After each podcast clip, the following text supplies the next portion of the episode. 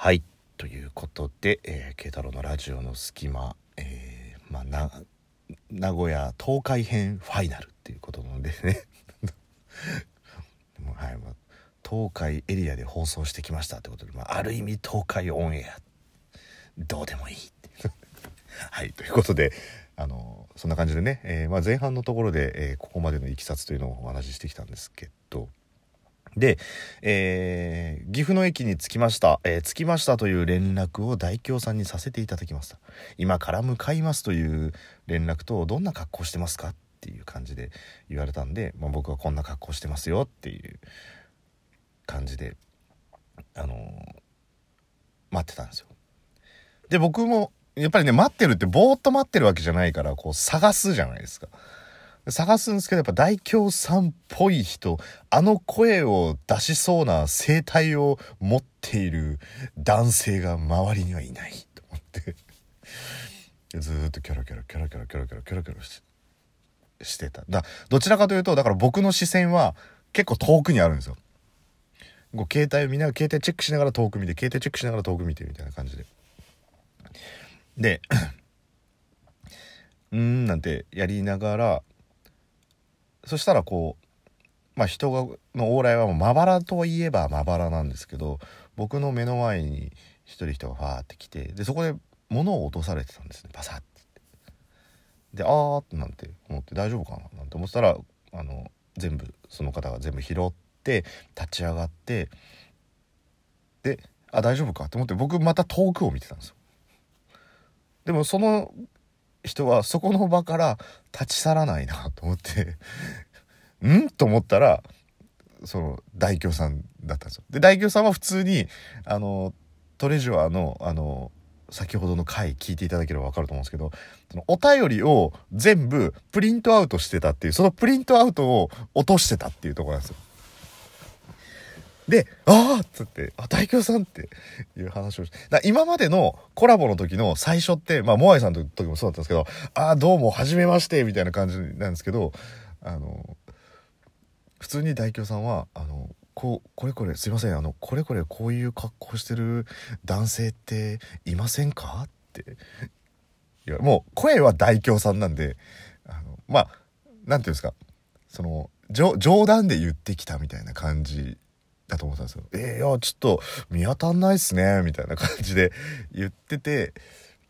で、まあ普通にね、ちょっとあの、冗談っぽいやりとりして、ああ、どうも、慶太郎でございます、みたいな感じの流れになるかなと思ったら、ななんかちょっと雰囲気が違ってて、あ、うん、いや、あのー、今、慶太郎さんの格好した人っていうのをちょっと聞いたんですけど、なんか、うん、みたいな感じの、なんか、いないですねって言われちゃいましたっってボソッとあの大京さんが言ってたんでええ？と思って。であのイヤホンしてて。あ電話してんのかな？と思って。あって思ってちょっとトーンを落としたら 大京さんがボソッとあのもう今収録してますって 言われて。え？ってなって。だ初めてのあの経験ですよね。コラボで初めましてで会うっていう状況の時にすでに今から会いますっていうところで収録をされてたっていう。で、えー、あの実は大京さんが来てこう髪バサッて落としたのもちょっと拾え拾ってもらってみたいな感じで一ネタやってってくれようとしてたのに、僕本気で大京さんっぽい人を探してたんで、僕大京さんのネタを思いっきり殺すっていうもう、あってはならないしくじりをやってしまったっていうところで。で、まあね、あの、ちょっと、慶太郎っぽいやつがいるけど、みたいな展開でね、多分放送されてたんですよ。だから、初めてちょっとなんか、初めての展開だったんで、僕もど、挨拶をしていいのか、もうそのまま放送として乗っかっちゃっていいのかがわかんなくて、あの、一人、わたわたわたわたしてたっていうところで、で、まあじゃあ放送したまま行きましょうかって言ってたら、あの、まあ大京さんスマホ出した時に、あっって言ってて、え、どうしたんですかって言ったら、今の撮れてなかったですって 言われてて、うわ、マジっすかってっていう感じを話をしてて、まあ、結果、だからその大京さんが一生懸命やられてたところが、まあ、取れてなかったっていうところで、まあでも、あの、せっかくね、あの、お便り紹介もしてたりとかするんで、このままとりあえず全部続けちゃいましょうなんて言って、あの、とりあえず収録できそうなとこ行きましょうか、つって、あの、たまたま、エクセルシオール入って、で、まあ、ここでちょっと録音しましょうか、なんて言って話をして、で、まあ、あの、あんな感じでね、お便り紹介してっていうところで、ねまあね、割と多分、あの、僕の中では最短だったんですよ。あのお会い誰かとお会いしてちょっと話してじゃあ撮りましょうかっていうまでの時間が割と最短だったんでもう僕なんかね本当にあのすいません大京さん本当になんかねあの申し訳ない感じになっちゃったんですけどでまああの淡々とあのお便りを紹介していく中で、まあ、僕がそれに対してあの誰だかも名乗らず ただただあのコメントをするオーディエンスみたいな感じにあのなってるっていうところで、まあ、と全部撮って、まあ、僕の方でも撮らさせていただいて、まあ、お会いすることできましたっていうところで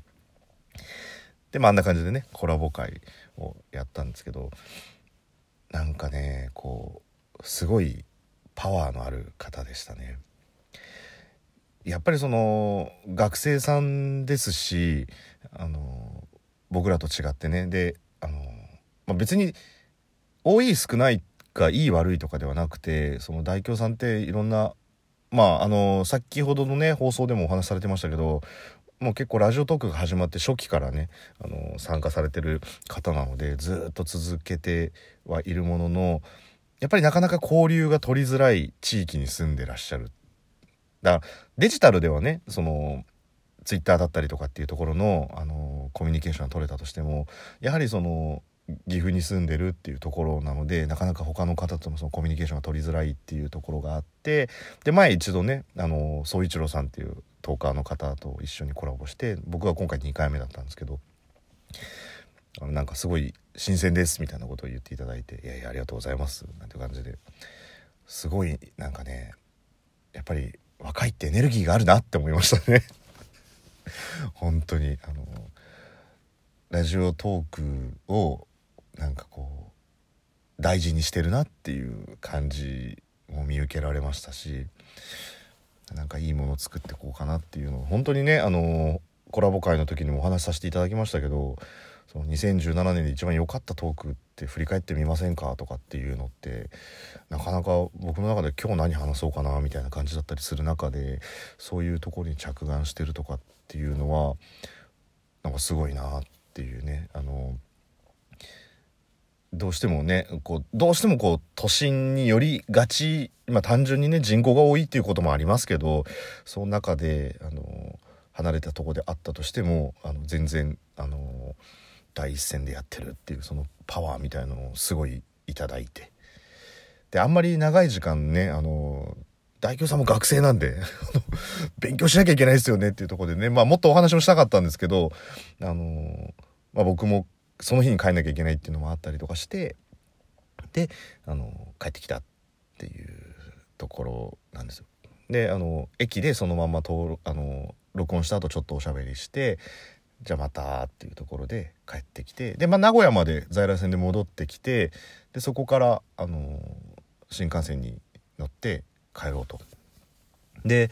えー、時間ももう本当にいい時間になっていたのであれ何時ぐらい？6時ぐらいかになってたんでもうなんか一番早いあのなんですかチケット取って帰ろうと思ってであの普通にチケット取って中入ってでそこまで6スポ食事あんましてないなって。その昼に食べたカツサンド以降あの大京さんとコラボしてっていうところでずっとなんか6スポ食事をしてなかったからどうしようなんて思ってまあじゃあ駅弁買って帰るかなんて思ってたらまあ結構ねありがちなんですけど夕方以降ってこう主要なお弁当って全部売り切れちゃうんですよね。完売完売完売みたいな。あとなんかこう無難なサンドイッチとかなんかそういうのしかなかったりとかするじゃないですか。でバーって見てなんか味噌カツ弁当みたいなのがあってそれを買ったんですけどちょうど買った時にあのはって思ったんですけど僕初めて名古屋に来てで、えー、散々こう飲んだなんだしてるにもかかわらずいわゆる名古屋飯みたいなの何にも食ってないと思ったんですけどもう新幹線の中入っちゃうとないんすよねそういうお店が。でもう入場取り消しするわけにも新幹線なんで行かないしっていうところで結局なんか僕が名古屋っぽいことをしたのは何かっていうとその飲食の部分で言うともう米田コーヒーはいつも食ってるんでもうそれは農家だとするともう完全にその味噌カツのお弁当が唯一の僕の食としての名古屋っぽさみたいな感じにねなってその前日はちょっとねおしゃれな個室の普通の居酒屋だったりとかあと串カツだったりとかね してるんであの名古屋っぽさというよりはもう本当に単純に会話を楽しんでたみたいな感じだったんであの名古屋飯というものを一切食べることなくえー、こちらに戻ってきたというところでね。はい。でねあのお弁当はすぐに食べ終わりましてあまり正直食べ終わったという記憶もないまま眠りについてましたっていうでも落ちるように眠りについてましたというところでまあ、800キロの移動ということでねあの楽しさ余ってちょっとねこう疲労もあったのかなというところで、まあ、